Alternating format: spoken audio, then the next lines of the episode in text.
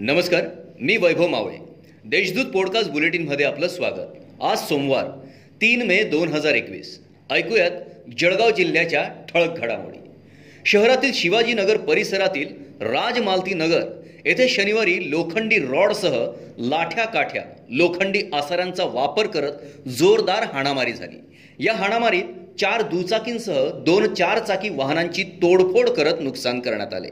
या प्रकरणी शहर पोलीस ठाण्यात अठ्ठावीस ते तीस जणांविरोधात दंगलीचा गुन्हा दाखल करण्यात आला आहे कोरोनाच्या पार्श्वभूमीवर कोविड हॉस्पिटल्स कार्यान्वित करण्यात आले असून fire safety audit electrics audit आणि ऑक्सिजन ऑडिट करण्याच्या जिल्हा शल्य चिकित्सकांनी सूचना दिलेल्या आहेत.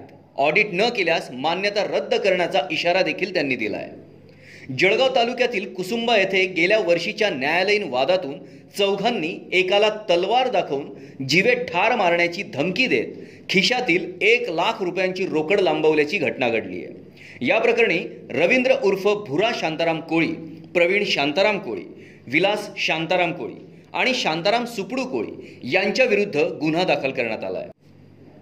आमदार गिरीश महाजन हे जलसंपदा मंत्री होते. त्यांनी तापी महामंडळात काय बोंब पाडली? किती पैसे दिले? ज्या निम्नतापी प्रकल्पावर जिल्ह्यातील पाच तालुके अवलंबून आहेत त्यासाठी एक दमडाही दिला नाही.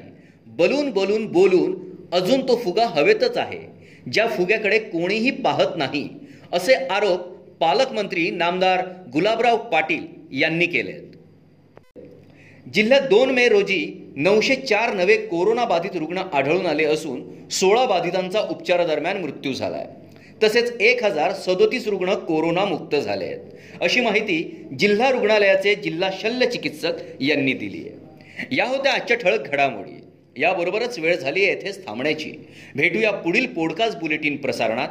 तोपर्यंत संक्षिप्त बातम्या आणि ताज्या घडामोडींसाठी देशदूत डॉट कॉम या संकेतस्थळाला भेट द्या. धन्यवाद.